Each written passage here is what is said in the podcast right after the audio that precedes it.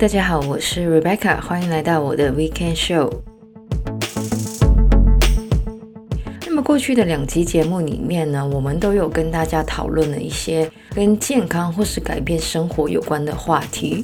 而如果呢，大家有留意的话呢，我在那两集节目里面呢，其实都有讲到这个消化系统的重要性。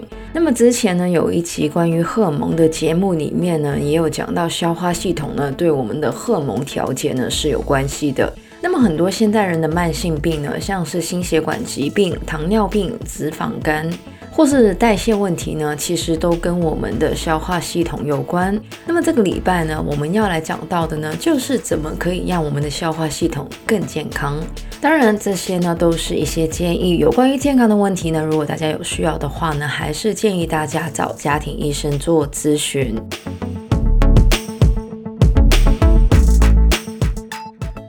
为什么消化系统这么重要呢？首先，非常 obvious 的就是我们的消化系统呢是可以帮助我们消化食物，并且呢把食物变成我们身体的养分。很多人以为呢消化系统呢只有我们的胃、小肠还有大肠。其实呢，我们的消化系统呢是从我们的嘴巴开始的。我们的口腔里面有帮助我们把食物切碎的牙齿，还有我们的口水里面呢有分解食物的酵素。那么一个健康的消化系统呢，可以帮助我们有效的把食物转化成我们的能源。而除了消化食物之外呢，我们的消化系统呢对于我们的免疫系统也有很大的影响。原因呢，就是我们的肠道呢是人体最大的免疫器官，帮助我们阻挡毒素、细菌、微菌等进入身体里面。而人体里面呢，超过七成的免疫球蛋白呢，都是由肠道制造的。最后呢，很多的研究也证实了，我们的消化系统的健康呢，尤其是肠道的健康呢，跟我们的心理健康也是有关系的。根据一项英国的研究呢，让抑郁症患者多摄入含有乳酸菌的 Kefir 呢，可以帮助减缓抑郁症的症状。那么我开始的时候也有提到过，我们的消化系统呢，跟我们的荷尔蒙也是息息相关的。而我们的荷尔蒙呢，跟我们的心情呢，当然也有关系。因此呢，我们的消化系统，尤其是这个肠道的益生菌呢，其实会影响我们的心理健康。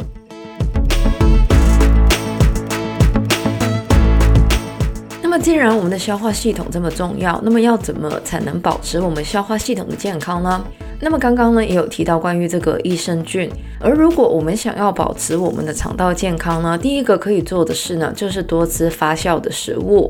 那么发酵食物像是泡菜、德国的酸菜、纳豆、yogurt，还有味噌呢，都是含有益生菌的食物。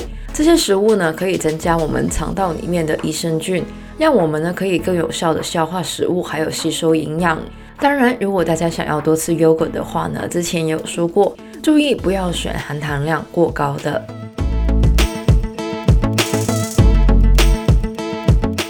那么除了益生菌之外呢，纤维也是一个对于我们肠道健康非常重要的元素。那么其实呢，这个也是我刚刚学的。我们的人体呢，其实是不需要纤维的。这样说呢，感觉跟我上一句话是完全相反的。但是呢，我们要多吃含有纤维的食物的原因呢，其实并不是我们人体需要从纤维里面得到什么营养，因为呢，我们的消化系统呢其实是不能消化纤维的。不过呢，纤维可以为我们的肠道菌群呢提供养分，而研究也证实了高纤维的饮食呢可以增加我们肠道菌群的多样性。么，如果大家想要增加纤维的摄取的话呢，不妨可以多吃一点蔬菜水果，还有呢，就是不同的坚果跟豆类。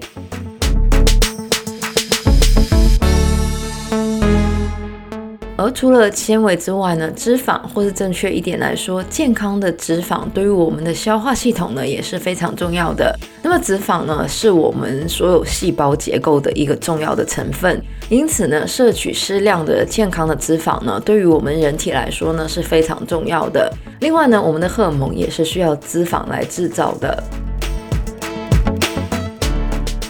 那么对于我们的消化系统来说呢，健康的脂肪呢，可以为我们消化系统的菌群提供能量，让它们呢更好的帮助我们吸收营养。另外呢，健康的脂肪呢也有抗发炎的功效。多摄取含有 Omega 3脂肪酸的食物呢，可以让我们的消化系统更健康。那么我记得呢，在学校念这个生物的时候呢，就有学过油溶性的维他命，还有水溶性的维他命。那么像是维他命 A、D、E 还有 K 呢，都是油溶性的维他命。而想要更好的吸收这类型的维他命呢，最好的呢就是吃含有健康脂肪的食物。那么什么是含有健康脂肪的食物呢？那么像是三文鱼、牛油果、坚果、奇亚籽、亚麻籽呢，都是一些含有健康脂肪的食物。那么第四个保持我们消化系统健康的方法呢，就是多喝水。那么水分呢，可以帮助我们分解食物，还有吸收营养。那么多喝水呢，这个不需要我多说了。如果可以的话呢，建议呢是喝八杯水。如果大家有运动的习惯的话呢，就可以多喝一点。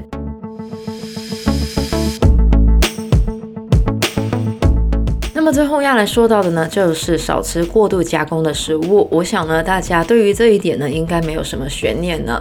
不过没有悬念是一件事，能不能做到呢，又是另外一件事。当然，没有什么事呢是做不到的。而且呢，我在这边说的是让大家少吃，不是不吃。那么加工食物里面呢，通常都缺乏纤维，并且呢含有很高的糖分。那么过度摄取糖分呢，会破坏我们消化系统的平衡，并且呢促进坏菌群的产生。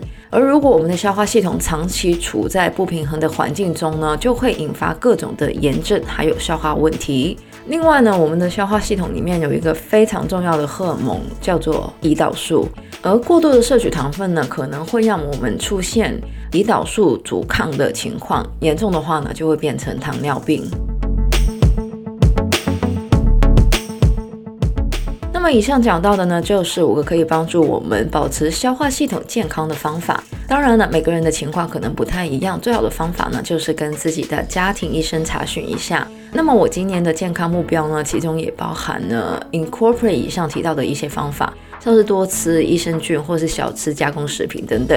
那么虽然呢，这个年底的 Party Season 已经过去了，但是呢，我们是华人嘛，很快呢就要迎接这个农历新年了。那么均衡的饮食还有不要过量呢，也是一个对于我们消化系统非常重要的。所以呢，就算是过节呢，也要注意不要过量，或是吃很多很油腻或是含糖量过高的食物。